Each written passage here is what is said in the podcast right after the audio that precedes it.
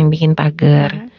Gimana? Tapi nggak enak tapi satu sisi pengen keamanan. Ya makanya kata kami tadi kalau kita ingin membangun sesuatu yang sekiranya pasti mau tidak mau berpengaruh dengan tetangga Hmm. apakah tadi meninggikan rumah Mhm. ataukah bangun pagar atau apa ngomong dulu dong. Izin dulu pamit dulu.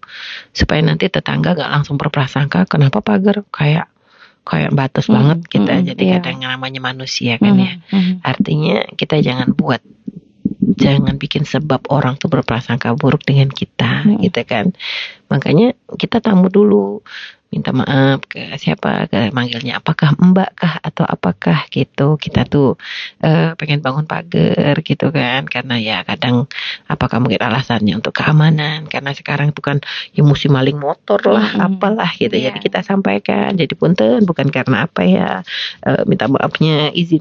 Ya kalau izin insya Allah nggak prasangka deh tetangga Mm-mm. gitu. Paling deh tetangga kanan kiri kita yang pagar kita mau nggak mau pasti nempel ke lahannya Iya, kan Mm-mm. gitu Mhm. maka ya kita minta maaf gitu ya seperti itu jadi insya Allah kalau kita caranya baik Hmm. eh, juga kita sudah matur terlebih dahulu matur Iya.